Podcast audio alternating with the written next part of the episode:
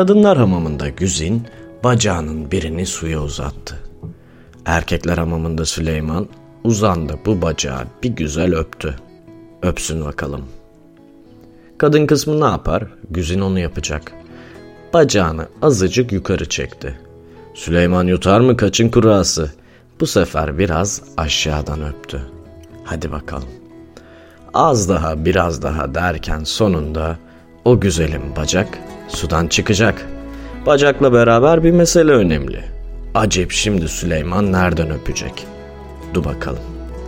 Erkekler hamamında Süleyman az namussuz adam değilmiş hani.